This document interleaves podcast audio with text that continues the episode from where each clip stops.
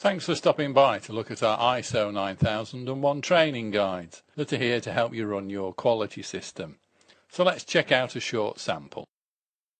So let's start at the beginning and understand the requirements of the standard.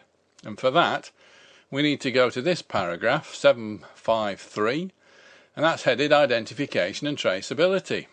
Uh, so there's no mention of status then. So where does that fit in? We'll explain that later on.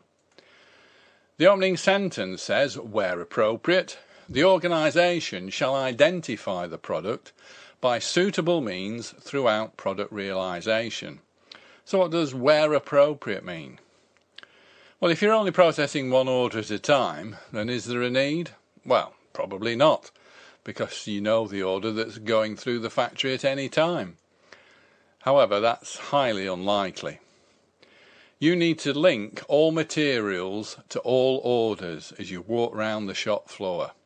And that can be really difficult for some companies, as I know from experience. Now, I've come across this fella. He might work at your place.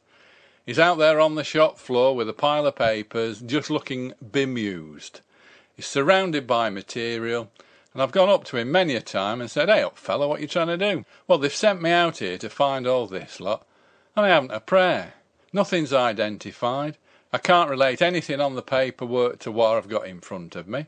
It's probably all buried anyway, so what chance have I got? Does that sound a bit too familiar?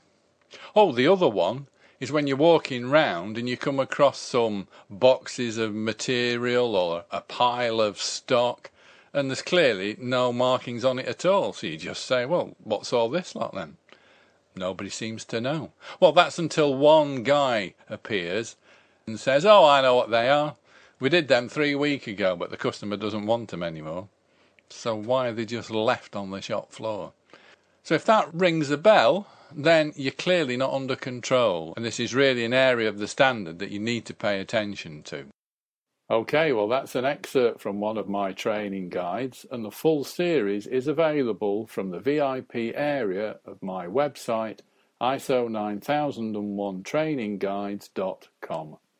All aspects of the standard are covered, including developments with the 2015 version. Hope you can make use of them. Cheers!